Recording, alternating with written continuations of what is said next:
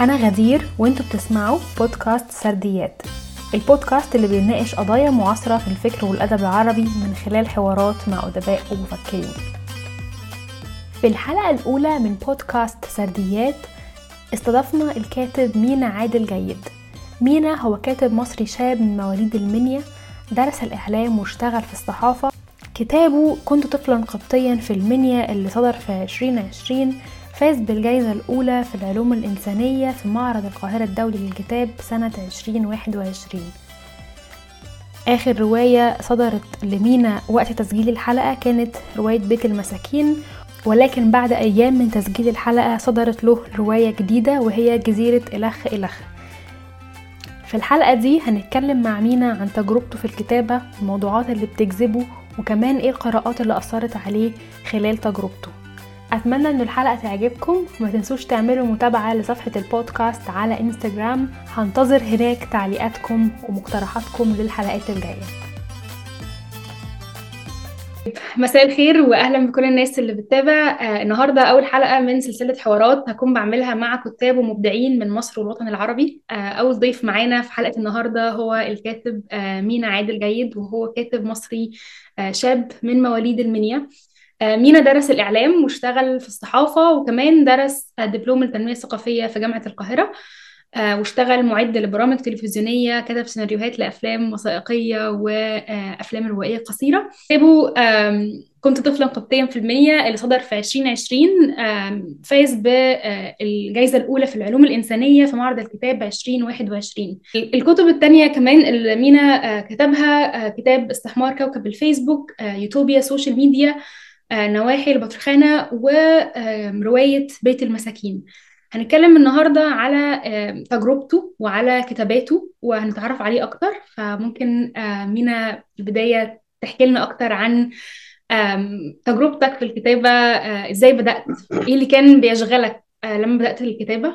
زي ما قلنا أنت كنت بتشتغل في الصحافة اتجهت للكتابة خاصة في السنين الأخيرة الكتابة الإبداعية وكتابة الروايات. فأول حاجة أهلا وسهلا وثانيا ممكن تحكي لنا عن البدايات وإيه اللي خلاك تبدأ تكتب؟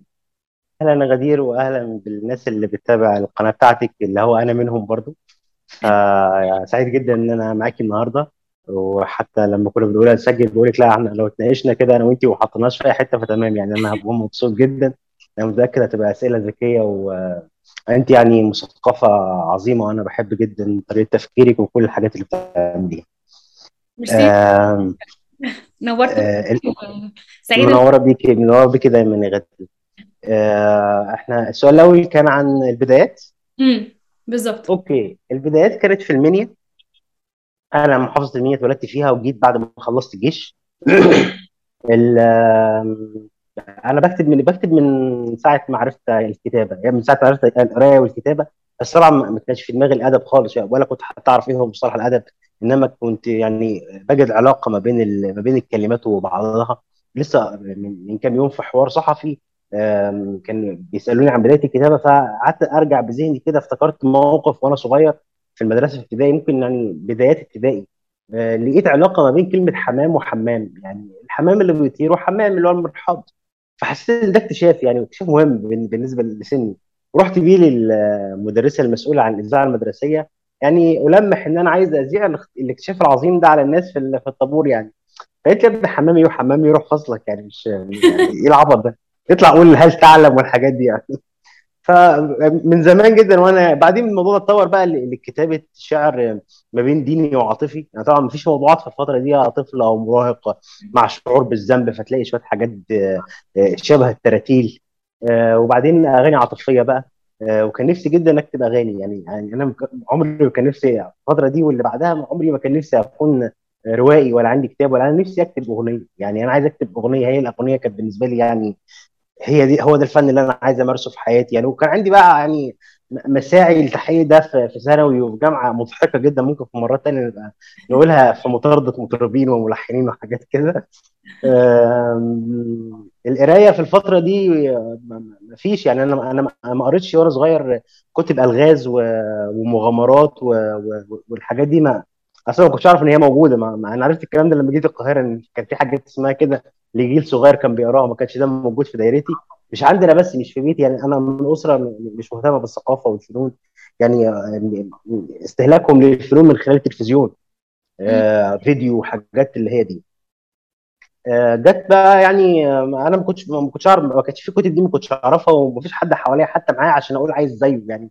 إحنا كلنا كده يعني تمام مبسوطين ونتفرج على التلفزيون ونسمع كاسيت وحاجات كده. كل الكتب اللي كانت موجودة هنا نبذات صغيرة كده فيها سير القديسين آه، كانت مامتي بتقراها وقرايبي ومعظمهم كانوا ستات هم اللي مهتمين بده. فيها قصص بقى معجزات آه، يعني آه، حد بيكون في خطر آه، فيحصل شيء تدخل إلهي عبر قديس ما فيحصل إنقاذ للموقف ده وترجع الحياة أحسن ما كانت هي. فبشكل أو آخر قصة يعني وممكن كمان تصنف واقعية سحرية يعني من الحاجات دي بس طبعا ما فيش وعي في الناس اللي حواليا ان دي قصة هو مؤمنين دي حاجة حقيقية حصلت وده تدخل السماء دايما لإنقاذنا طبعا كنت ساعات بقراها يعني وأشوفها.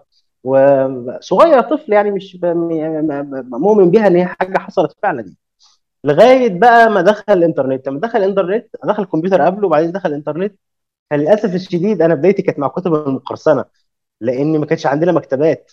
فدخل النت بقى وكان في social media وقبله كان في الايميل شوية ابتدى يبقى فيه ألاقي كتاب إيه هو الكتاب؟ فابتدي أقرأ يعني. فاكر اول أول كتاب قريته في حياتي كان نائب عزرائيل ليوسف السباعي. يوسف السباعي غالبا آه يوسف السباعي. أتمنى أكون مش ناسي بس أنا فاكر الحالة اللي أنا هي كان فان- فانتازيا واحد بيموت وبيصحى ويبتدي يتحرك ويخش وبيت... يعني هو شايف الناس انك الناس مش شايفاه فطبعا كنت بحكي لأصحابي عن الاكتشاف العظيم اللي اكتشفته.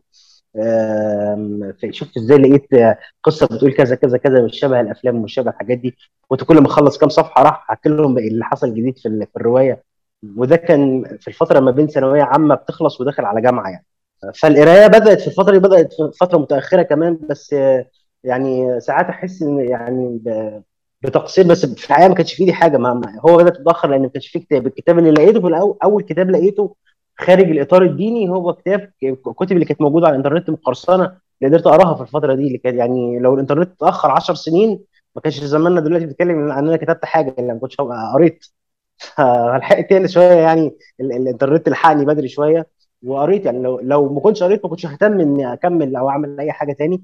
بعدين آه، وأنا في الجامعة كنت في جامعة المنيا كلية الآداب قسم الإعلام شعبة الصحافة. بعدين بقى من الشعر اتنقلت لل- للمقال. آه، هوسني جدا المقال. مش أي حاجة في الصحافة. يعني حاليا أنا بحب جدا الحوار الصحفي. بحب بحبه قوي وبحب أجريه كمان مع مع صحفيين. بس في الفترة دي اللي كان هوسني المقال. المقال كان عاجبني جدا. كان في الفترة دي بقى الجرايد كانت لسه في عزها. وكنت بحب جدا مقالات جلال عامر وعمر طاهر وبلال فضل يعني ناس كتيرة كنت بحب أقرأ لهم ومعظمهم كانوا في الحتة الساخرة وده يمكن أثر على على مقالاتي اللي كنت بحاول أكتبها كنت بكتبها في كده كانت في جريدة الشروق أو في موقع الشروق مش جريدة الشروق اسمها منبر الشروق. هو بريد قراء يعني زي مثلا حد النور قاطع عنده حد بيستغيث بالمحافظ وأنا في النص بكتب مقالات. بس طبعا أنا فاهم اللي حواليا أنا بكتب في الشروق. بس هو بريد قراء حاجة كده. لما كانت تشير المقال كانت سامح حسني مش عايز عشان أقرأ المقال لي وهو بريء يعني منبر لأي حد عايز يكتب أي حاجة وبتاع. كانوا يبصوا فيه يحطوه خلاص يعني. دي بداية ال- الحاجات اللي اتنشر كانت من خلال ده. بعدين اشتغلت في التلفزيون والصحافة. ما حبيتش الصحافة في الحقيقة خالص. أول ما رحت اشتغلت في الصحافه قالوا لي تشتغل في في إيه قسم؟ قلت لهم الفن. أنا بحب الفن بقى بس دخلت ايدي الفن حاجة تانية خالص غير اللي في دماغي. يعني الفن اللي في الصحافة مش هجع... مش هعمم طبعا في صحف عظيمة. بس حظي أنا الصحف اللي أنا اشتغلت فيها الفن كان حاجة تانية خالص يعني. لو. اتصل بالفنانة الفلانية ما ما ردتش. طب خلاص يا عم اكتب حقها كلمتين حلوين وكأنك عملت معاها حوار. فما قدرتش أقاوم ده ما قدرتش أكمله. البيئه كانت انت صعبة جدا. يعني. هو في الحقيقة يعني أنا عندي موقف ممكن أقوله سريعا جدا. أنا في مرة في لحظة وجودية كنت في جريدة ما كانت جريدة ورقية وبصيت لرئيس القسم رئيس قسم الفن اللي أنا كنت بشتغل معاه وسألت روحي سؤال سؤال وجودي. طب أنا مهما أكبر في في الحتة اللي أنا فيها دي أو أو أحقق فيها حاجات. هبقى زي مين؟ هبقى زي رئيس القسم. أنا عايز أبقى زي رئيس القسم ده. فجاوبت نفسي طبعا مش عايز أكون زي رئيس القسم ده. فمشيت. يعني ما قلتلوش إن أنا ماشي. خدت روحي ومشيت. بعدين ابتديت أكتب في أماكن كويسة. يعني زي الأهرام Weekly و... وكتبت في إعلام dot com شوية فردوا لي في الحقيقة مساحة إن أنا أكتب مقالات آه، كنت كانت لها طابع ساخر في الفترة دي. وبعدين آه، توقفت عن الكتابة الساخرة. لأسباب إيه؟ يعني أسباب ممكن نتطرق لها في النص وإحنا بنتكلم. المهم آه، في مرحلة فارقة في حياتي هي دبلوم التنمية الثقافية اللي أنت كنت زميلتي فيه. ويعني من أسعد الحاجات اللي حصلت لي فيه إن أنا اتعرفت عليكي. أنت ومجموعة كمان من قريبين مني هايلة جدا. هذا كان مهم جدا في الموضوعات. يعني أنا بكتب وهو نفس اللي أنا بكتبه بس هنا هنا الموضوعات يعني. بعد ما كانت القراءات متشعبة وهلهلة ومش تحت بوتقة واحدة ابتديت بقى يعني في حاجتين كانوا مؤثرين فيا جدا. أول حاجة ال- ال- المادة اللي كانت علينا اللي هي بتاعت تراث حضاري وثقافي مصري واللي هو إحنا مين يعني؟ آه. إحنا مجموعة كبيرة جدا من حاجات متداخلة وكان الدكتور عماد أبو غازي رشح لنا ترشيحات هايلة جدا. حتى أنا كملت فيها قراية بعد ما خلصت مادته. المرحلة الفاصله بقى الدكتور سعيد المصري لما كان بيدرس لنا انثروبولوجيا الثقافيه وأنا ما كنتش يعني أنت كنت أشطر مني بكتير أنا كنت طالب متفوق. بس في الحقيقة الانثروبولوجيا خطفتني جدا. خطفتني قوي قوي قوي يعني. وبعدين ابتديت يبقى عندي قراءات في الانثروبولوجيا وعملت كتابي. كنت طفلا قبطيا في المنيا اللي هو أنت قدمتيه في المقدمة. قبله كان في تجربتين بس هي تجارب صحفية مش أدبية. دي أول تجربة أدبية ليا. وفي الحقيقة كانت بفضل دبلومة التنميه الثقافية اللي أنا اتعرفت فيها. ما كنتش أعرف إيه هي الانثروبولوجيا الثقافية في الحقيقة قبل كده. ممكن يكون عدى عليا بس عارفة أنت المصطلحات اللي بتعدي علينا في الكتب فاستصعب أقراها فأكمل يعني فاهمة؟ إحنا هنيجي للكتاب ده ونتكلم عنه أكتر بس أنا حابة أرجع تاني لل- للمنيا. أنت ذكرت فكرة الأدب الشعبي والحكايات البسيطة اللي كان بيهتم بيها الأمهات وال... والسيدات في المجتمع المحيط بيك. كده خط في أعمالك بيت بيت المساكين وكنت طفلا آه، قبطيا آه، في خط مرتبط بالتراث الثقافي وجزء مرتبط كمان بالتحديد بالتراث الثقافي المصري والقبطي.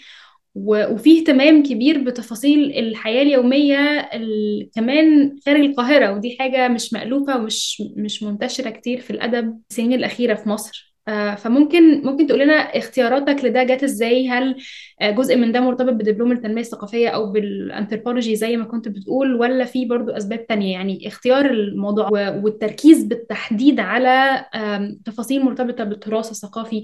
آه، اهتميت مثلا تتكلم عن حاجات زي الطقوس والشعائر والعادات والعادات الشعبية والموالد. تأثير واضح لتجربتك في المنيا في الكتابين دول بالتحديد. فممكن تحكي لنا عن ده أكتر؟ طيب هو الموضوع معقد يعني متشابك لأن ما أقدرش أفنده وأقول في سبب أو سببين. بس يعني هقول أبرز سبب اللي هو السبب المباشر اللي وكمان عايز أقول حاجة قبل ما أقول السبب المباشر إني لما لما أرجع أبص لتجربتي دلوقتي أو حتى أنت من خلال مقدمتك أو السؤال تحس إنها تجربة كانت متكاملة أو كانت أو كانت بس هي ما كانتش كده في البداية. الحقيقة ما كانتش كده أصلا ما كانتش موجودة. هو ال ال السبب المباشر هو انثروبولوجيا الثقافية. اللي عملت لي كنت طفلا قبطيا آه. قبل كده يعني أنا ما كنتش في دماغي إن أنا أعمل ده. خالص. هو اتولد هنا. حسيت إن أنا يعني وأنا بقرأ بعض الكتب الانثروبولوجيه منهم كتب عن الأقباط حسيت إن القصص دي الناس دي مش مدينا البحث الانثروبولوجي كل حاجة. لسه في حاجات تانية. فعملت إيه؟ جبت الأسئلة اللي بتتسأل في أي بحث انثروبولوجي وسألتها لنفسي. إيه أنتوا كان عندكم كذا؟ فأجاوب في قصة. كان عندنا كذا وكذا وكذا وكذا. تؤمنوا بنؤمن بكذا وكذا وكذا وكذا ما بنؤمنش بكذا وكذا وكذا. فطبقتها على نفسي وعلى عيلتي. خلص الكتاب. طبعا أنا بعته للدكتور سعيد المصري وبس كنت فاكره مش هيرد عليا بس الحقيقة رد عليا وعمل لي مقدمه وكتب يعني مقدمة جميلة صراحة يعني. هو اللي قدمني لل- للقارئ العربي في الحقيقة. يعني يعني أو يعني اسمه كمان معايا على الكتاب آه، شجع الناس ما كانش حد يعرفني شجع الناس إنها انها تقرأ لي في البداية. ف... وكمان ساعدني في حاجة تاني هو رشح لي مصادر كويسة قوي من المصادر اللي رشحها لي كت- كت- كتابين مهمين جدا. الكتاب الأول فيه أنا بس ناسي اسمه دلوقتي عن آه، الأسئلة اللي بتتسأل في أي مكان عشان نروح نعمل بحث انثروبولوجي كويس. هو كان عايز يعني يخليني أغني الكتاب بشكل آه، يعني من- آه، ألمه من كل الحتت. منهجية آه، البحث يعني.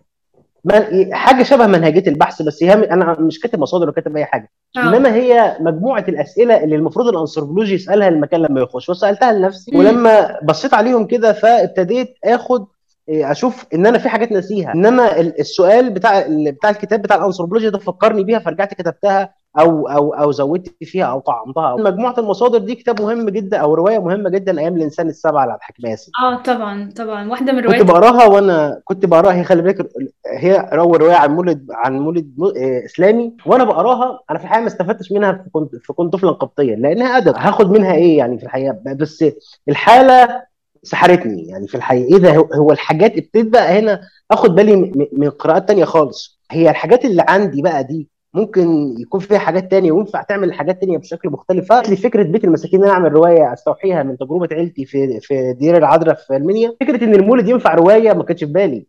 يعني آه. جت من هنا. يعني ما أنا عايش في الحياة دي على طول بتعامل معاها سنه فسحة مثلا أو حاجة خلاص بقيت أبص لها ب- ب- إن أنا مش هروح خلاص الكلام ده أنا نضجت على الحاجات دي أو خلاص تجاوزتها ثقافيا.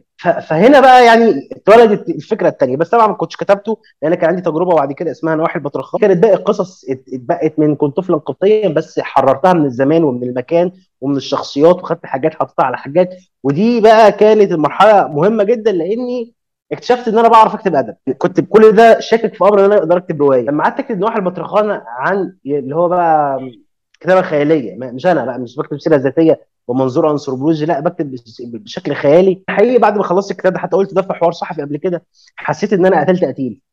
بعد ما خلصت نواحي البطرخانه حاسس إن أنا عملت جريمة. أنا أنا بمنتهى الأمانة بتكلم بكده يعني. كنت أنا ما كنتش متخيل خالص إن أنا أقدر حاجة زي هو خلي بالك من اعز الكتب على قلبي. يعني أنا بحبه جدا بس للأسف هو ما اتنشرش كويس لأن دار النشر بتاعته قفلت. أنا بسعى إن أنا أنشره تاني. بس حسيت فعلا أنا حسيت إن إيدي فيها دم مثلا أو حاجة كده. أول عمل جدا عمل روائي آه، مش مرتبط هو بشيء. متتالية قصصية متتالية قصصية. آه، آه، قصص متصلة منفصله كل ده ما عنديش جرأه أكتب رواية. أنا. كنت بخاف جدا من الروايات. وكمان يعني حبيت الروايات في فترة متأخرة لما حبيتها ما قلتش أكتبها خالص. أنا قلت هكتبها لما بعد نواحي البطرخانة كنت في دماغي إن أنا مش هنشرها خلاص عادي هكتبها وخلاص. بس حسيت إن أنا بعرف يعني. أو زي ما بقول لك حسيت إن أنا عملت جريمة ما. وبعدين آه، كتاب بيولد كتاب يعني والكتابه بتجيب كتابة ومفيش تج- يعني ما كانش فيه بيت المساكين لو ما كانش فيه آه، كنت طفلا قبطيا وما كانش هيبقى فيه كنت طفل آه، بيت المساكين كرواية إلا ومفيش نواحي البطرخانه اللي هي فيها وصف وفيها خيال وفيها قال له والتاني ما أعرفش يعني لما سمع اللي قاله فقال له إيه وهي هي الاثنين دول لما اتدمجوا مع بعضهم عملوا بيت المساكين. يعني. بعد ما طلعت من التجربتين هي تجارب فيها فيها كده زي خيط زي ما كنا بنقول بس انت في كل عمل آه، في يعني حاجة مميزة وحاجة مختلفة. يعني آه، كنت طفلا في جزء آه، طبعا ذاتي جزء مرتبط بتجربتك وتكوينك. بيت المساكين عمل روائي. فانت إزاي إزاي حطيت الخط الفاصل ده ما بين الكتابة اللي ممكن تبقى أدبية والكتابة الأنثروبولوجية أو اللي فيها جزء بحثي وجزء توثيقي. يعني إزاي إزاي قدرت إن أنت تفصل خاصة إنه موضوعين في الكتابين فيهم بعض الخيوط ال- المتشابهة. إزاي عملت الفصل ده؟ بما إنه كمان أنت لسه بتقول بيت المساكين فكرتها جات لك وأنت بتكتب كتابة كنت طفلا خطيا. فازاي فصلت بين العالمين دول وطريق يعني نمطين مختلفين للكتابة؟ هما فعلا نمطين مختلفين للكتابة والكتابه الروائية أو ال- ال- القصصية كمان. أنا اكتشفت ده مع متتاليه القصيه نواحي البطرخانة. مختلفة عن الكتابة ال- الفكرية أو الموضوعية أو حتى السيرة الذاتية. الحاله النفسية مختلفة تماما. يعني اثرها عليا كمان مختلف ما أعرفش في الحياة إزاي جت النقلة ولكن يعني في حاجة أنا دلوقتي مستوعبها تماما. إيه هي؟ أنا بعد ما بخلص تجربة أنا بنساها خالص. آه. بنساها جدا. يعني يعني أنا بروح ندوات أتكلم عن بيت المساكين تبقى مثلا أنا مخلصها من سنة ونص خلصت آخر مرة. فأنا في الحقيقة يعني كنت مع دعاء الشريف زميلتنا آه. في في ندوة في بساط تقول لي القس كان اسمه إيه؟ قلت لها ما كانش ليه اسم قالت لي لا كان اسمه ساويرس أنا حقيقي نسيت لأن أنا ما أقدرش أقرأ حاجة بعد ما اتطبعت. يعني هي عشان قاريه لسه أنا سنة ونص سنتين فأنا يعني شخصية هامشية فمش فاكر ساعتها احترت أحط له اسم ولا لأ. وبعدين ما أعرفش فتقريبا كنت حاطط له اسمه غالبا حاطط له اسم فأنا. يعني خلاص يعني اتقفلت بس باقي معاها آثارها وباقي معاها الصنعة اللي اتعلمتها فيها. لأن هي هي هي أنا ما ببقاش قاعد في دماغي قصة أنا بقعد بتطلع معايا وأنا قاعد بقى يعني مع الأيام مع الأيام المتكررة وإعادة الكتابة بتطلع معايا. بيطلع معايا إيه؟ بيطلع معايا شوية حاجات زي ثقتي إن أنا بقيت أفضل شوية. صنعة اللي اتعلمتها في دي ودي يعني أنا أنا اتعلمت وأنا بكتب يعني ما خدتش ورش ولا أي حاجة في في الكتابة الأدبية. فالصنعة دي بتفضل مكملة معايا. بطلع بحاجة تانية إن أنا مش عايز أعمل ده خالص. تاني يعني نجح يعني أنا كنت طفلا قبطيا نجح. يعني ما كنتش متوقع أنا لدرجة إن أنا كنت متوقع النجاح ده كنت اشتغلت عليه أكتر من كده. أنا ما اشتغلتش عليه ما كنتش متوقع. كنت متوقع زي الحاجات اللي فاتت محدش هيبص عليه وخلاص يعني. في عمل الحقيقة. صدى كبير و... وأظن إن هو هيفضل مهم لسنين طويلة. وأظن كمان إن هو دلوقتي آه، دكتور سعيد المصري بي... بيدرسه أو جزء من ال- القراءات في مادة الأنثروبولوجيا الثقافية في الدبلومة. ودي كمان ده حاجة حقيقي هي مهمة كنت جدا. سعيد جدا لما عرفته كنت مصدق نفسي والله يعني. زملائنا الدفعات الجاية في الدبلومة هيكون ده من ضمن قراءاتهم. فدي حاجة عظيمة. آه. و- وزمانهم كمان مش طايقيني عشان الحاجات دي زادت عليهم. وأنا كنت طالب برضه. الصدف السعيدة إن أنا قابلت مجموعة كانوا جايين بيعملوا بحث في جامعات الصعيد آه. فبيعرفوهم عليا قالوا لي إيه ده؟ أنت بتاع كنت طفلا قبطيا إحنا بندرس الكتاب. أيوه أنا فيعني كان ردود افعالهم كانت حلوة جدا فسعيد لفتاته دايما عظيمة جدا. وعلى فكرة أنا أهديت له الجائزه بتاعت المعرض اديتها للدكتور سعيد لأن هو صاحب ف... يعني صاحب فضل كله في الكتاب. أنا كنت بقول لك إيه كنت بقول لك إن أنا ب... بخلص تجربة. ب... ب- بنساها ببقى مصمم إن أنا ما أكررهاش. نجحت خير وبركة. ما, نجحتش خلاص أنا ودي نصيحة حد قالها لي من البداية. مش مقتنع بيها قوي بس أنا دلوقتي مقتنع بيها تماما. الكتاب موجود في المكتبة. النقد اللي بيكتب عنه بيسعدني واللي ما بيكتبش عنه يعني خلاص أنا ما كنتش متوقع. ال- اللي بيتباع أوكي ما بيتباعش. فده بقت القناعة اللي عندي ومريحة جدا. وبتخليني دايما بفكر في اللي جاي. قلت لك ده إن الرواية اللي أنا منتظرها مع المصرية اللبنانية حاجة مختلفة تماما عن عن كل اللي فات. فيها مغامرة بقى فيها مغامرة إن أنا الناس كلها بتقول لي كمل في الحتة دي ده ميزك الناس بتكتب حواليك فكمل فيه لأن هو كويس. في الحقيقة لو كملت فيها ابقى بعمل شيء شيء تجاري. أنا مش عايز أعمل شيء تجاري. عايز أكتب حاجة تسعدني يعني وتعبر عن نفسي وأكون سعيد وأنا بكتبها. أصحى بدري عشان أكتب أبقى صاحي بمنتهى السعادة كأني رايح رحلة. إنما لو فضلت أكمل كده يبقى خلاص دي صنعة وهنفضل نكمل فيها. ده ما بقى عاجبه الناس. آه وكمان مش بتمرد لأجل التمرد. الحقيقة هو دوافع معينة بتخليني أكتب حاجات معينة. فاللي جاي في حتة ثانية لأن؟ ممكن بإصراري على إن أنا مش عايز أكرر حاجة نجحت. عايز تعمل تكتشف حاجة جديدة أو تجرب نمط جديد من الكتابة. بالظبط. عايز أجرب يعني حاجة جديدة حتى لو في حاجة ناجحة و- وضامن نجاحها بس ده ما بيعنينيش في الحقيقة. مش كلام مثالية في الح... بأمانة مش كلام مثالية هو ده كلام حقيقي جدا. آه. ما- يعني ما أعرفش ما... مهتم دلوقتي بمنتهى الأمانة بسعادتي في الكتابة. يعني أعمل حاجة كده ما كنتش متوقعها إن أنا أعرف أعملها ولما أقعد أعملها آه، والاقيها اتعملت أو تلاقيها اتعملت بشكل راضي عنه إلى حد كبير. يعني فكرة اكتشاف آه، شيء جوايا عايش جوايا من سنين وأنا ما أعرفش إن هو عايش جوايا آه، بيطلع على الورق وبيطلع من لا وعي وبعدين أقعد أظبطه وأعدله وأعيد كتابته فيطلع بشكل متكامل. ده دي شيء شيء مدهش يعني ده أعظم حاجة في الكتابة. وده الأجر الوحيد في رأيي اللي أنا عاوزه منها. والله يا كلامك ملهم جدا يا مينا وأنا متفائلة بالحاجات اللي جاية وبما إن إحنا بنتكلم عن اللي جاي كنت عايزة أسألك على آه آه، الموضوعات طبعا اللي جاية ممكن تبقى مختلفة بس هل أنت كمان مهتم تبقى بتجرب طرق سرد مختلفة أنماط مختلفة قوالب مختلفة؟ لأنه مثلا في حوارات آه، اتعملت معاك خاصة عن بيت المساكين كنت بتتكلم على قوي في في الرواية هنا هو طفل وقلت يعني نصا إن أنت بتتخفى وراء آه، قناع الطفل عشان تقدر تقول حاجات ممكن في الطبيعي أو في لو لو الراوي مش طفل مش تقدر إن أنت تقولها. فأنت بتشوف ال- التقنيات أو يعني اختيارك لمين هيكون الراوي وإذا كان هيكون طفل ولا لأ. اولا أنت شايف مميزات وعيوب ده إيه؟ ثانيا هل هتكرر التجربة دي ولا خلاص يعني عايز تجرب شيء مختلف حتى في طريقة السرد وطريقة بناء ال- العمل الأدبي اللي بتشتغل عليه؟ طيب ده سؤال عظيم جدا وأنا هجاوب فيه حاجة ما جاوبتهاش قبل كده. تمام؟ اللي هي اولا ليها علاقة بنوع الروايات اللي إحنا كنا بنقراها في حياتنا. آه. يعني إحنا أو في في بداياتنا الأولى وإحنا بنقرأ روايات بيبقى في لغة معينة للرواية. يعني لما تحس إنك ما تعرفش تكتبي اللغة دي فتقولي مش هكتب رواية في الحقيقة. آه. بعدين أنا قريت روايات بره يعني حس... يعني اللي هي بيقولوا عليها الجماعة العظام جدا في الكتابة إن هي دي الروايات العظيمة. طبعا من جهل و... و... و... و... وبداية التجربة فأنت مش عارفة تقيمي إيه إيه الحلو وإيه اللي وحش. فأنت. متعوده على لغة هنا في مصر يعني مش في مصر مش عايز يعني رواية عربية في- وفي عصور مختلفة لغة غريبة جدا في الحقيقة يعني مش بنكت... يعني بحس إن أنا لو اكتبها مش عارف أكتبها فيبقى مش بعرف أكتب رواية. آه. ففي أعمال بره يعني مثلا أنا لما قريت دون كيشوت هم بيقولوا دي أعظم رواية في الوجود ودي أول رواية في الوجود ذهلت يعني خفة الظل دي هي أعظم رواية في الوجود. أمال أنتوا يا جماعة خانقيننا ليه؟ يعني يعني بجد يعني هي دي أعظم طب دي دي دي, دي أقرب لي. يعني مش ما- أكيد الكلام اللي بقوله ما يزعلش حد دي دي, دي, دي ذائقتي وصلتني لكده. فمثلا الحارس في حقل الشوفان لسلينجر الروايه بتعتبر من أعظم روايات القرن. مراهق بي- بي- هربان من المدرسة وبيشتم وما أعرفش وبيعمل كل حاجة. يعني هي هي دي رواية عظيمة. ما الفكرة بقى يعني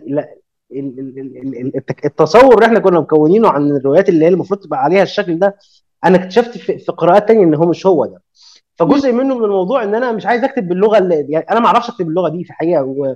ومش عاوز أكتب الرواية اللي هي فيها شبه الرواية البوليسية يعني هي بس هي مش غالبا مش بتبقى بوليسية. تصاعد ونهايه حزينة و... ودايما الراوي حزين وهو بيتكلم. مش عارف ليه الراوي حزين بجد يعني معظم يعني ليه حزين جدا كده؟ ليه الشجن ده كله؟ يعني حتى لو لو بيتأمل زرع حزين جدا. هو ده أظن مرتبط بالثقافة العربية شوية التأثير بقى بتاع ممكن. الشعر القديم والمشاعر اللي هي الشجن والحزن وال... والبكاء على الأطلال اللي هي بتلاقيها منعكسة في الأدب آه، الأدب العربي. يعني وارد وجهة نظرك فعلا حقيقي يعني الحزن سهل جدا يعني استدعاء حتى في كتابة ال- الشعر أنا كنت مهتم جدا بكتابة الأغنية. الأغنية الاغنيه الحب عندنا قليلة إنما أغنية الحزن كتيرة جدا. آه. والشعبيين بيغنوا أغنية الحزن لأن أسهل حاجة أسهل حاجة إنك تستدعي إحساس الحزن وتقعدي بقى نلطم ون- ونقول حاجات كتيرة يعني حزينة و... في الحقيقة ما كنتش عايز اكتب مش عايز الراوي ده يكون حزين يعني مش عايز أكتب راوي حزين وكنت عايز أتمرد على على الشكل ده بشكل أو بآخر. وحاجة تانية بقى مهمة جدا آه، خلتني لجأت للراوي الطفل بجانب ان إن بخليه يقول حاجات ما أقدرش أقولها وأنا راوي كبير. طفل زي الأسئلة الوجودية بتاعت الأطفال دي يعني جريئة جدا إحنا ما نقدرش نقولها. آه، هو عدم ثقتي في لغتي. مم. يعني عدم ثقتي في لغتي اللي هي المفروض اللي أنا كنت مكون في الفترة دي مكون إن هي دي المفروض اللغة الروائية أنا ما كانتش عندي فكان لازم يكون عندي حيلة تخليني أحكي قصتي وأنا مش مش واثق في لغتي قوي مش واثق في في في, في فصحتي قوي بس اكتشفت إن فصحتي كويسة يعني فصحتي مناسبة جدا للعصر اللي أنا عايش فيه ما أنا مش مش نجيب محفوظ. يفرق بيني وبينه 100 سنة 100 سنة الدنيا كلها اتغيرت ومش طه حسين يفرق بيني وبينه أكتر من كده. ففي آه. الحقيقة أنا أنا سعيد بلغتي جدا ومش ركيكة وحساسة وحاجات أنا شايفها موجودة. وبالعكس فصيحة وفي نفس الوقت بسيطة متناسبة للطريقة اللي بنتكلم بيها دلوقتي. فهي ولا هي معقدة ولا وشعرية كمان يعني أكتر حاجات اللي بتسعدني من ال review هات اللي بتجيلي على بيت المساكين إن هي كتابة شعرية. يعني كتابة آه. شعرية ممكن يقولها طفل يا جماعة ومش حزين يعني في الحقيقة دي حاجة اسعدتني جدا. يعني أنا عندي مشكلة حقيقية مع الراوي اللي حزين جدا. لو حتى يعني مثلا لو بيكتب روايه ديستوبيا مثلا و- و- والعالم بينهار يبقى حزين. يعني آه، جورج أورويل مثلا والراجل معذبين ومطلعين عينه فلازم يبقى حزين. أنا بكتب عن الحب بحزن وشجن. آه. الحقيقة مش عارف يعني ممكن أكون غلطان بس ده رأيي. بس أنا أنا يعني فهمت أكتر وجهة نظرك دلوقتي و... وسؤالي التاني هو هل هتبقى آه، حاسس إن دي طريقة سرد مفضلة ليك بعد كده ولا حابب تجرب أنماط تانية وطرق تانية في السرد وتجرب انه الراوي يكون آه، شخص كبير مش طفل. يعني شايف ده إزاي في. في الأعمال لا، الجاية الرواية الجاية الراوي راوي عليم بس آه. برضه مختلف. آه. راوي عليم بس دمه مش تقيل. يعني هو هو ده اللي أنا عايز اللي عايز أعمله يعني. ده اللي أنت عايز توصل له. آه يعني هو روى عليم ومش طفل ومش ومش يعني خلي بالك أنا حاسس بمشكلة. أنا لما كنت بعمل الراوي الطفل ما كنتش أم، يعني يعني يعني ما كانش عندي دلوقتي الحسابات كتيرة اللي موجودة وأنا بكتب. وأنا بعمل راوي طفل عادي نجحت نجحت ما نجحتش عادي ولا ولا حد يعرفني أصلا. إنما ممكن وأنا بعمل راوي طفل طفل تاني أخاف. ممكن ما أقدرش أخاف ما أوصلش للصدق اللي كنت كاتب بيه بيت المساكين لو الناس اعتبرت إن هو مكتوبه بصدق يعني. مم. ان هو في الحقيقة بتحس إن هو طفل. وهي هو تكنيك ابتدى معايا من واحد بطرخان من واحد بطرخان برضه هو طفل. وكل ده كان جامع ما بينهم آم، آم، يعني اللي هو الخوف من اللغة برضه. الخوف من اللغة بس ب... ب... ب... الخوف من اللغة والخوف من من إن الكلام يحسب عليا أو أو يعني كانت تجارب برضه ب... ب... فيها شعور لسه ما فيش ثقة. آه. أه هكررها ولا لا؟ يعني أنا حبيتها في الحقيقة بحب أكتب بيها جدا بس ما أعرفش لو حب... حاولت أستدعي الطفل ده هيجي معايا ولا لأ. ما خايف أكون شوهته بحاجات بقى في الفترة اللي فاتت بس أتمنى لو استدعيته يجي. آه. لا إن شاء الله يجي و... وكمان يكون في زي ما أنت بتقول لو راوي شخص كبير وعليم وما يكونش حزين. يعني ده ده برضو ده شيء شيء مهم. ممكن يعني أنا أك... يعني أكيد لو هيبقى حزين هيبقى حزين لس- لسبب معين. بالظبط. هيبقى حزين وهو. بي... بي... بيشرح لنا الورود. أو بيوصف لنا ما يكونش الشجن كده عمال على بطال يعني. طيب آه، إحنا كنا من شوية بنتكلم على دكتور سعيد المصري وحابة أرجع لحاجة مهمة كان ذكرها في تقديمه للكتاب آه، كنت طفلا قبطيا في المنيا وهو فكرة إن إحنا لما بنتعرف على طقوس الموالد خاصة الموالد القبطية في مصر آه، ده بيخلينا نشوف قد إيه في تشابهات كبيرة جدا في في الطقوس وفي العادات الشعبية وفي الموروث الشعبي ال- والثقافي المصري ما بين المسلمين والمسيحيين. فأنت خلال كتابتك لل- للعمل ده هل آه، هل الفكرة دي كانت جت على بالك و- وإزاي شفتها وإزاي تعاملت معاها؟ خاصة إنه آه، أنت بتحكي عن مولد العذراء في المنيا والمنيا واحدة من الأماكن في مصر للأسف شهدت يعني حوادث مؤسفة في السنين الأخيرة.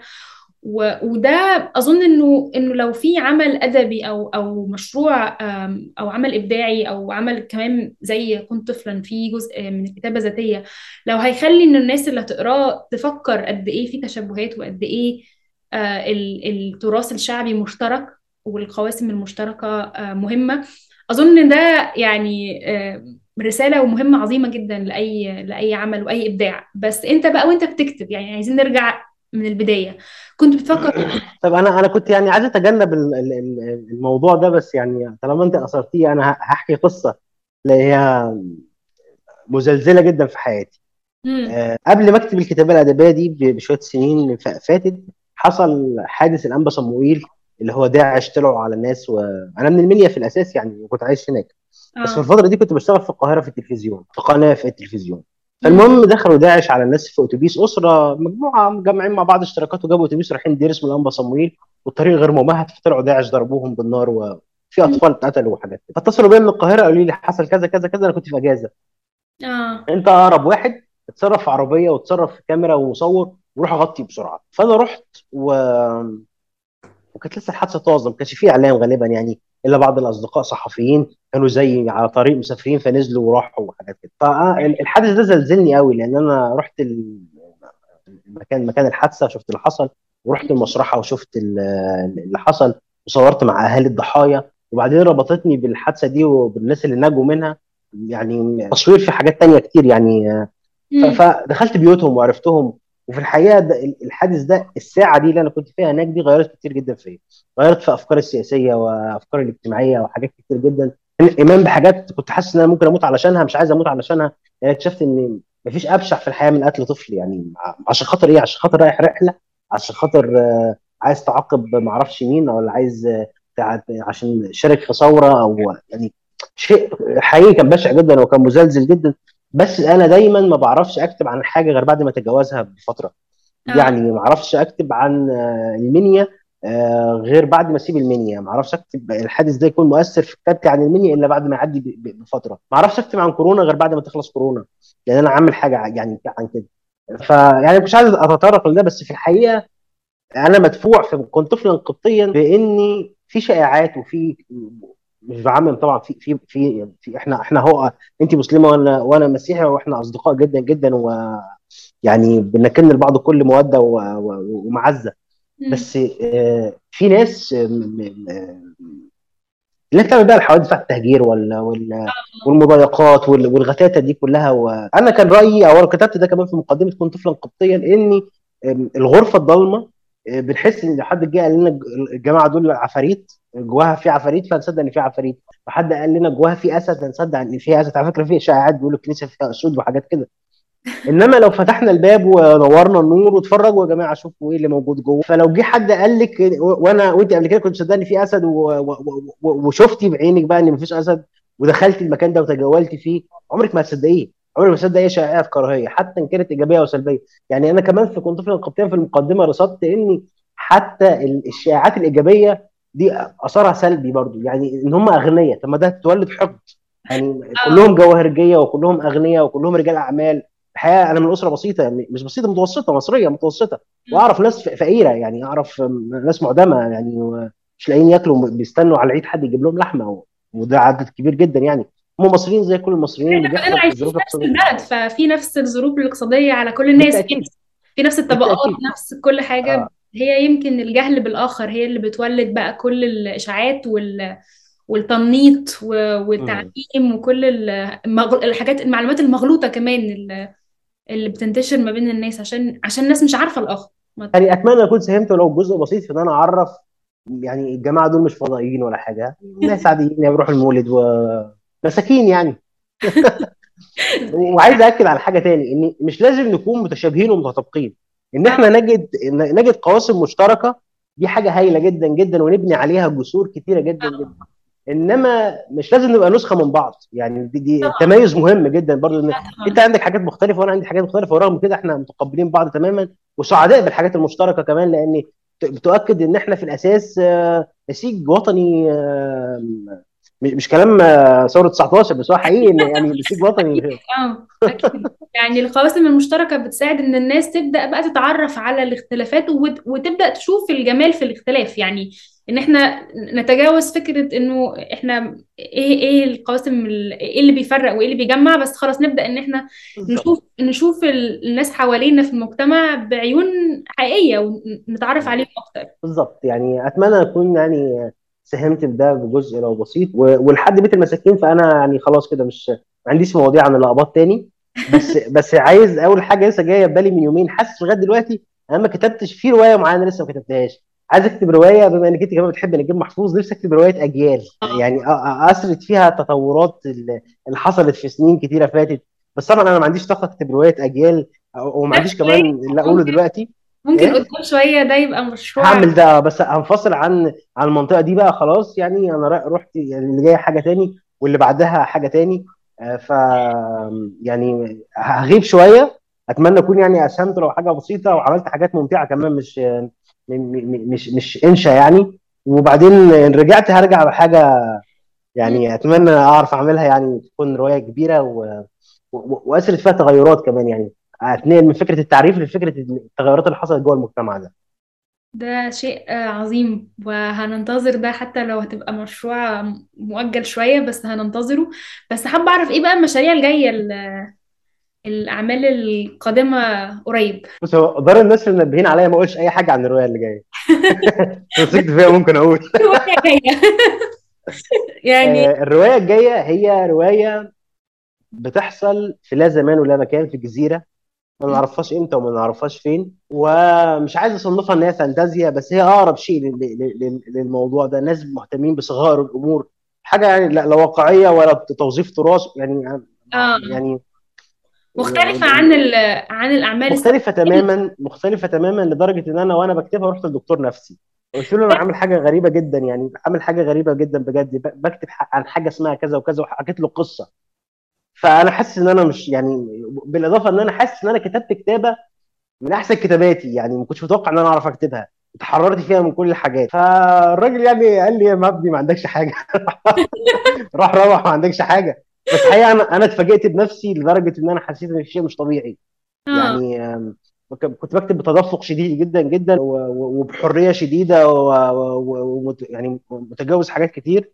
فالحمد لله دكتور طمني قال لي آه، لا انت كله يعني ما تمام عندكش حاجة. آه، لو عايز تجي لي جلسة تاني تحكي لي احكي لي عادي.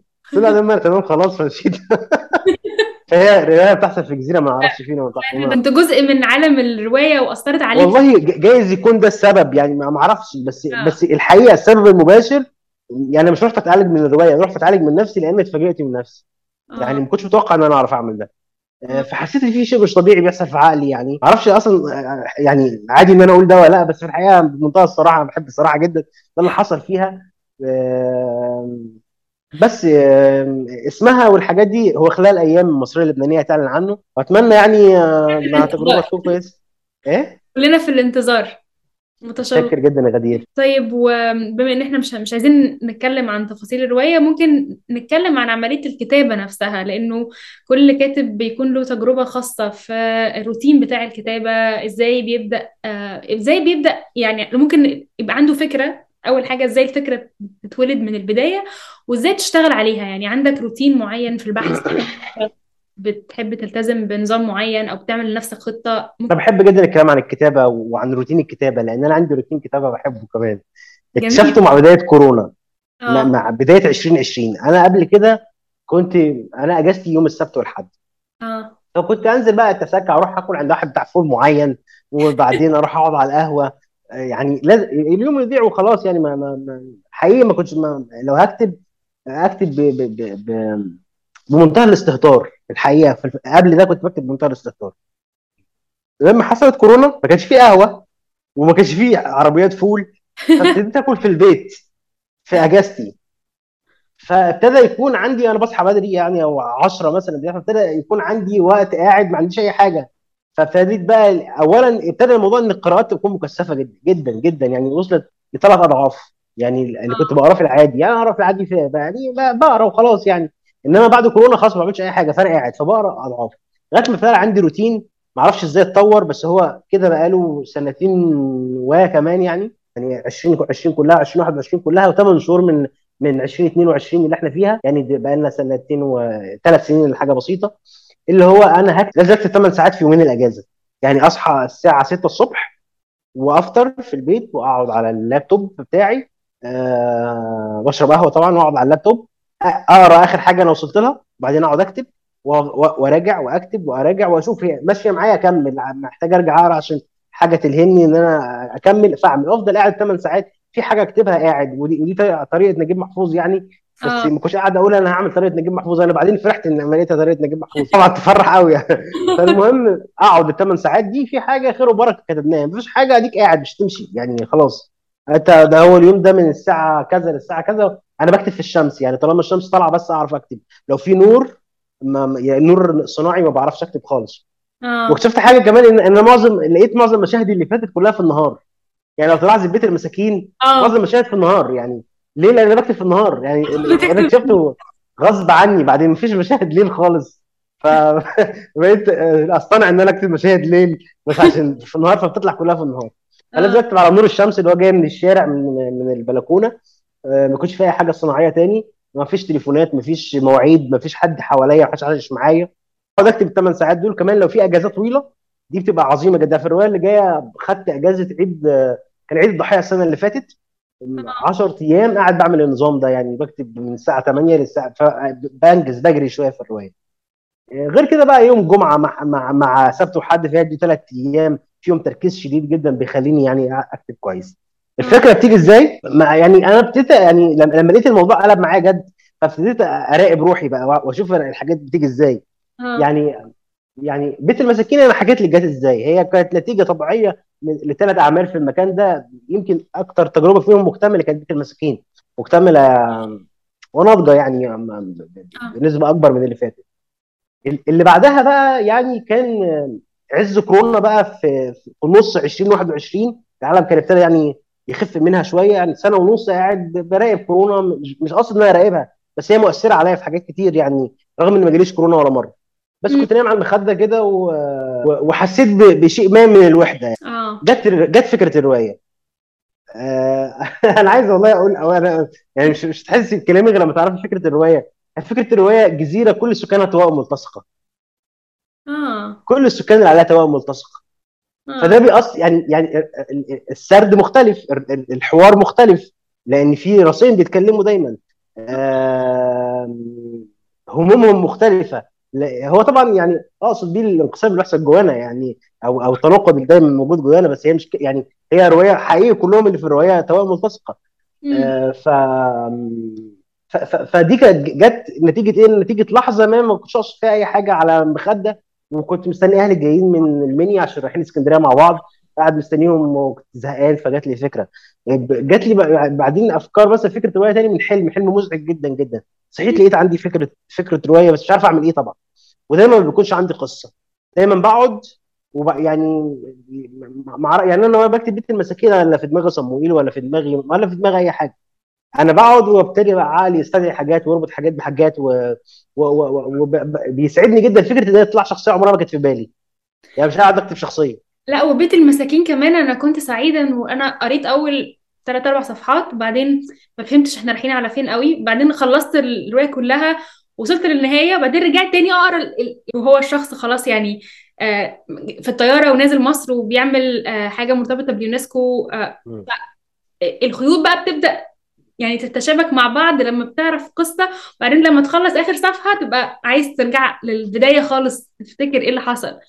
فكنت مبسوطة بالطريقة دي جدا إنه الخيوط حتى في خلال يعني صفحات الرواية وفصولها متدفقة كده. يعني بتوصل يعني واحدة واحدة كده بتفهم العلاقات بين الشخصيات بتفهم كل كل حد من الإخوة كان بيفكر إزاي ووصل لفين بقى في ال- في الحياة. يعني لما عدى سنين من المولد ومن ال- ال- اللحظة بتاعت المولد اللي الرواية بتحكي عنها. فحسيت إنه إنه لأ يعني في آه، ال- البناء بتاع الرواية عظيم يعني. ربنا يخليك. انت عارفه يا غدير إن رايك يفرق معايا جدا يعني وده شهادة اعتز بيها. بس عايز أقول لك حاجة في بيت المساكين. بيت المساكين بعد ما خلصت الرواية حطيت لها المقدمة والنهاية دي. آه. آه. فاهمة؟ فاهمه بتاع- حصلت إزاي؟ يعني آه ما قعدتش أكتب واحد في الطيارة وهيفتكر هو أنا قعدت آه، آه، ابتدى النهار آه، لا سوري دي حاجة تانية اللي هي بتاعت آه، قبل فجر ش- آه، قبل شق الفجر في في وابتدي يكلم القمر والحاجات دي. بس امم في الكارما آه، التحرير في الكارما قالوا لي إن اللغة دي مش هتكون مقنعة آه، إن هي طالعة من طفل. دي لغة أكبر من ان تكون طالعة من فلازم يكون في حاجة. والحقيقة أنا أنا ب- بسمع كتير للمحررين. يعني لأن دار النشر اللي عندها محررين دي حاجة هايلة جدا. المحرر بيقول لك إزاي عايزين نوصل لأفضل صيغة ممكنة من الرواية. آه فيعني يعني الاقتراح كان كويس. جربت كذا حاجة وأنا قاعد بكتب المقدمتين دول طلعت لي الشخصية بتاعت آه عبد الفتاح التهامي الرسام. اللي ما كانش موجود في الرواية. ما كانش موجود. لما قعدت أكتب ما كانش موجود لأ. آه. اتولد مع وأنا بكتب المقدمتين. آه ف والراجل ده أنا حلمت بيه على فكرة. يعني فتحت فتحت ده أنا حلمت بيه فقمت كتبته. ياه. آه حلمت بيه كان ماشي في مكتبة كده ضيقه ما بين آه، هو طبعا ده مش في الرواية بس آه كان ماشي ما بين رفين مكتبة وبشكله ده وكان بيصيح كده بس يعني بخفة ظل فقمت بقى قفشته وكتبته. يعني آه، دخلته في الرواية ما كانش موجود فيها وما كانش في دماغي. بس رأيي إن هو إدى جانب تاني ل- ل- ل- لفكرة ال- الفنان اللي بقى طالع من من بيئة فقيرة جدا وبعدين يروح يلمع في في في في في بلد مختلفة ويرجع تاني يعيش فيها. يعني أنا بحب التيمة دي لأن أنا قابلت وأنا صغير ناس كده يعني. وبقى لا عملت المقدمة والنهاية. أنا حقيقي مبسوطة بفكره المقدمة والنهاية يعني جمعت الخيوط كده كلها. وكمان زي ما أنت بتقول ده أنت في في شخصيه اتولدت كمان من من المرحلة دي. فدي دي شيء آه، شيء عظيم صراحة. شكرا يا غدير ربنا يخليك. طيب أنا عندي آخر سؤال آه، وهو آم، أنا حابة أتعرف على كتب آم، يعني ممكن تذكر لنا من ثلاث أو خمس آه، كتب؟ روايات أو كتب غير روائيه أثرت في تكوينك سواء بشكل شخصي قبل ما تتجه للكتابة أو بعد كده لما بدأت آه، تكتب. آم، لو في عناوين معينة حابب تذكرها؟ هيكون هو هو أنا أنا بقسم أنا بقسم القراءات لنوعين قراءات فكرية مم. وقراءات آه، القراءات الأدبية. القراءات الفكرية دي اللي هي بت- بتكوني أنا ما عايز أقول إيه برضو ما هو أنا ماشي عندي الموهبة إن كان يجوز لي في حاجة اسمها موهبة وعندي الفكرة و- بس هتقعد تقول إيه بقى؟ لازم يكون جواك أفكار أفكار م- على الأقل مش ساذجة لكن ليها علاقة ب- بتاريخ الدنيا ده مش إزاي وبتاريخ البلد اللي إحنا بنتكلم عنها دي مش إزاي. فكرية وأنا كنت متعمق فيها جدا مش قوي يعني بس يعني كنت متعمق فيها بنسبه ب- ب- كانت بالنسبة لي أنا جامدة قوي يعني من آه، بداية الجامعة من أول ما اتعرفت على القراية بجانب روايات مصرية. طبعا إن أنا أتذكر عناوين الكتب الفكريه ده, ده بالنسبة لي صعب قوي. بالإضافة إن هي كانت قراءات آه، مهرجلة. يعني عامل زي عيال السعران عايز آخد من كل حتة حتة. آه. وبعدين ابتدت تكون منظمة شوية. اللي اللي باقي في ذهني هو القراءات ال- الأدبية. يعني يعني آه، م- برضه هيبقى ده صعب بس عايز أقول لك حاجات قريتها وقفت وحسيت ان ذائقتي بتتغير وأنا قدامها. آه. يعني هو الموضوع متجاوز فكرة ان ان ان هو كتاب حلو والناس بيقولوا ان هو ده كاتب عالمي. هو فكرة هو يعني يعني مثلا في قصة بحبها قوي الماركيز مش قصة كاتبها انما القصة كان بيرويها. أنا بحب كمان مذكراته عشت القروي جدا جدا. مم. اسمها عشت القروي بحبها قوي. آه. ان هو كان في سكن مع مع صحاب واحد صاحبه ساب له كتاب اسمه المسخ بتاع كفكه آه. وهو ما يعرفش إني آه، آه، يعني إن لما أرى لقي إن واحد صحي من النوم لقى روح بقى حشره وابتدى مش قادر يروح الشغل ذهل ذهل يعني لأنه ليه ذهل؟ هي قصة مذهلة طبعا إنما ذهل إن هو هو القصص دي تنفع تبقى رواية؟ آه. هنا الومضه دي الومضه دي والله يعني أنا حاسس إن أنا عندنا ناس عظيمة جدا اعظم من من, من ناس كتير وأعظم مني إنما ما يعرفوش إن الحاجات العظيمة دي هي اللي بيتكلموها عادي واللي بيحكوها عادي. يعني الروايه العظيمة مش مش مش الرواية اللي, اللي مسمعة وعاملة حاجات هنا وهي مش مش كده أو أو أو, أو طبعا إحنا عندنا أعمال عظيمة. بس اقصد بص الومضه بتاعت ماركيز دي لأن هي ملهمة جدا جدا. ما كانش هيبقى عندنا ماركيز. لو محدش رمى له الكتاب اللي هو مش مكمل 100 نسخة للنسخ وقال له خد اقرأ ده وهو شاب تافه يعني كان وكان بيقول على نفسه وما يعرفش الحاجات دي يعني وبيقراها بيبقى ماركيز بعدين بقى بتشوف 100 عام العزله وبتشوفي حب في زمن الكوليرا و... و... و... كاتب عظيم أنا هو أكتر كاتب بحبه. ف... فهي دي بقى ال... ال... ال... الأعمال اللي أنا اقف قدامها. هو ده الأدب العظيم. طب ما ده سهل يعني مش سهل. وده ممتع ده ظريف. أنا مش بعاني وأنا بقراه. حسيت ده مثلا وأنا يعني يمكن أنا ال- ال- المسخة والمساخ يعني عجبني طبعا بس أكتر حاجة عجبتني الكفقة آه، القضية أو المحاكمة. آه. يا إلهي على على على الإلهام اللي اللي- الهمه لي. فكرة إني يمكن كمان أنا مش الغرائبيه بت- بتشدني ما بتشدنيش الغرائبيه بتشدني فكرة صناعة إنسان موازي بيعمل واقع عكس الواقع بتاعنا. ردود أفعاله غير ردود أفعالي أنا وانت آه، أو إحنا كبشر. وتبتدي تعملي تأسسي على أساس إن هو ده العالم الحقيقي ليه منطقه خاص. وأنا جاي من بره بت- يعني بخضع ليه و- وبيسحرني وافضل مكمل معاه وعايش بهمومه. ف- فيعني المحاكمة لكافكا دي شيء بديع بديع جدا جدا. نفسي دي اعمال نفسي أقراها يعني أقراها كتير كمان في حياتي. وآخر حاجة قريتها مثلا يعني آخر حاجة قريتها وحصل معايا ده رواية اسمها طريق التبغ لكاتب أمريكي اسمه ارسكين كالدويل. الراجل ده يعني آه، يعني لو لو حد هيقراه وهو بيقرا ماركيز هيشوف مدى تأثيره على ماركيز نفسه. لأنه فكره ان ال ال ال الشخصيات بي- بيقولوا حاجات زي تشبه يعني يعني عارفه ماركيز مثلا لما يفضل يملى يملى يملى يملى يملى على شخصية هتقول كلمة وفي الآخر الشخصية دي مثلا تقول إيه؟ يعني تقول حاجة تافهة بس هو بيعملها باحترام شديد جدا جدا. يعني يعني بيملاكي وبي يعني بيملى كل حاجة بحيث إن إحنا رايحين نسمع حاجة كبيرة ويقولها بحاجة بتفاهة شديدة جدا أو مش بتفاهة بسطحية ما لكن مشبعة بعمق كده أنا مش عارف إيه هو. شيء ساحر جدا. وهو ماركيز يعني قال إن الرواية دي من الكتب اللي أثرت فيه في حياته بس ما كنتش قريتها. قريتها السنة دي يا إلهي حاجة عظيمة وروايه قصيرة جدا. اتكلم عن الفقر في أمريكا في فترة الكساد وان وإن الفقر ممكن يخلي الناس أغبياء في- فيما معناه هو عايز يقول كده. أعتقد ماركيز طورها بطرق تانية. آه، مش عايز أكون رغاي بس بس في اعمال دون كيشوت دون كيشوت دي يعني دون كيشوت دي وأنا بقراها الراجل اللي بي هي بتصنف إن هي أول رواية في التاريخ وأنا بقرأ اللي هو الراجل بيقرأ كت- كتب عن الفروسية ويطلع الصبح ياخد الحصان بتاعه المتهالك وعايز يبقى فارس ويبتدي يصارع طواحين الهواء ويبتدي يعمل الحاجات دي. والقصة تولد قصة هي يعني شيء شبه ألف ليلة وليلة. آه. وده اللي أنا يعني أنا وأنا بقرأ ده قلت أنا أنا عايز أعمل حاجة زي كده عايز آه. أعمل حاجة كده اللي هو راجل بي بي بي بيدور على على الولا شيء بيوهب حياته للولا شيء. آه، بس مش عايز أعملها بالشكل اللي هو ما نعرفش بعد ما نخلص الرواية إن هو البطل كان بيدور على ولا شيء غير لما الناقد يقول لنا. يعني أنا عايز أنا أدي الكتاب لحد يقرأه يا جماعة أيوه هو فعلا زي ده بيدور على ولا شيء.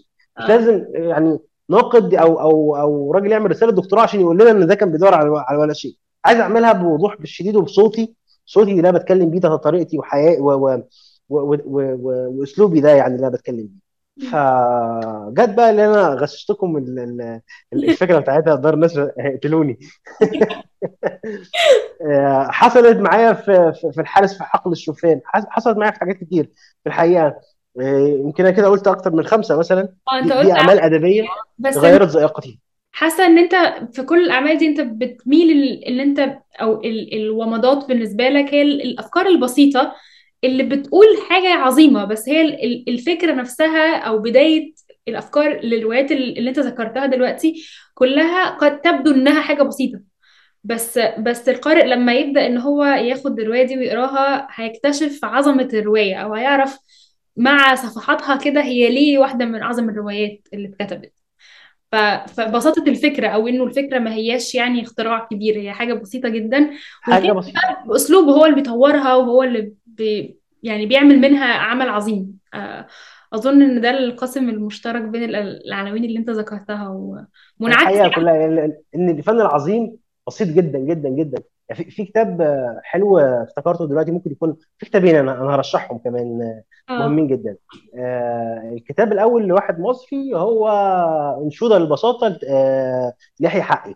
إنشودة للبساطة. الكتاب بيتكلم عن الكتابة وكتابة القصة وكتابة الرواية. بس يعني بتأمل البساطه باعتبارها إن هي جوهر الفن العظيم كله. وفي كتاب تاني بقى ملهم جدا جدا بالنسبة لي هو فن الرواية آه، لميلان كونديرا. الكتاب ده أنا برشحه دايما لكل الناس لأنه كتاب ميلان كونديرا ده يمكن هو في الكتاب ده أعظم من كل أعماله في رأيي لأنه عنده بصيرة على تنفيذ على تفنيد الروايات آه. وعلى الكلام عن الروايات ملهم يعني ملهم حقيقي.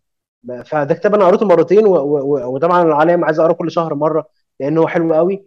آه، واكتشفته بالصدفة اكتشفته كنت بقرأ آه، أحلام وردية لعلاء الديب. آه. وكان في عامل حاجة عجيبة جدا. بعد ما خلص ال- المجموع هو هي كانت رواية قصيرة قوي. في الآخر بيتكلم عن الكتاب ده. يعني ف- فأنا بقرأ إيه إيه إيه فن الرواية ده؟ رحت شفت الكتاب لقيته حاجة يا إلهي يعني كتاب فعلا يستحق بعد ما أخلص الروايه اتكلم عنه يعني. ف كتاب كتاب حلو جدا. أنا برشحه لأي حد مهتم بال- بالرواية لأنه بياخد ال- الرواية لموضوع لأفق أوسع جدا جدا من هي آه. آه، من حاجات كتير إحنا بن بنرددها يعني ع- بنرددها وهي في الحقيقة مش مش كلام جامد قوي يعني يمكن ميلان كوندير عنده كلام جامد قوي وانشوده البساطة هي حقي. أنا بحب جدا الكتابات اللي بتتكلم عن الكتابة بس ما تقولناش تكتب إزاي. يعني ما, ما, ما حدش يقول لي بكتب اكتب ما حدش يقول لحد والا هنكتب زيه. بالظبط. يعني لكن تقعد تفكك نفسك وانت بتتكلم عن الكتابة هي دي اللي ملهمة دي كتب جامدة قوي بالنسبة لي يعني. آه آه أنا بت- بتفق بحب جدا النوع ده من الكتب يعني بتلهمني جدا آه بصراحة. آه. آه ممكن يخليني أقوم أكتب في أي وقت يعني أخلص الكتاب وأقوم عايز أكتب. أنا استمتعت جدا بالحوار معاك يا مينا ومبسوطة شاكر يا غدير وأنا جدا والله. جدا بالحوار ده. آه نورت القناة ونورت ال- بنورك يا الأول غدير أول حلقة من سلسلة الحوارات والحلقات. كنت مبسوطة إن أنا أبقى بعملها مع صديق عزيز يعني اتعرفت عليه وهو لسه في بداية رحلته في الكتابة وسعيدة إن أنا بشوف نجاحك وبشوف الأعمال اللي أنت بتكتبها بتوصل للناس أكتر وبتنتشر والناس تتكلم عنها بكل حفاوة وبكل تقدير. ف فخورة إن إحنا يعني اتعرفنا وكنا في مرحلة كده معينة آه، يعني شفت البدايات و- وسعيدة. أنا إن بالمناسبة برضه شفت البدايات عندك ها؟ يعني من أيام القناة دي كانت فكرة. بالظبط. ف- فأنا برضو يعني فخور جدا إن أنا كنت شاهد على البدايات دي وأنا دلوقتي ضيفها بعد ما يبقى عندها متابعين كتير جدا سعيد إنك أنت هتعرفيني عليهم و... وأنا كمان فخور بك جدا يا غدير يعني بكل خطواتك و... وفي الحقيقة أنا ما اتكلمتش في... في أي حوار بالأريحية اللي أنا اتكلمت بيها دي. فغالبا أنا هاخدك أنت في كل حوار بعدين أنت تعمليه عشان خاطر أتكلم ب... بمنتهى الحرية كده. سعيد جدا كنت معاك يا غدير. في الحقيقة يعني و... وحاسس إن أنا ما كنتش بعمل يعني إحنا بنتناقش عادي يعني كأننا جيتي مصر واتقابلنا وبنتكلم. ميرسي قوي يا مينا وإن شاء الله نتقابل في مصر قريب. يلا أشوفك على خير إن شاء الله. في تانية؟ إن شاء الله. إن شاء الله. شكرا لاستماعكم لبودكاست سرديات. ما تنسوش تعملوا متابعة لصفحة سرديات بودكاست على إنستغرام وصفحة غدير ريدز على إنستغرام ويوتيوب. كنت معاكم غدير حسين.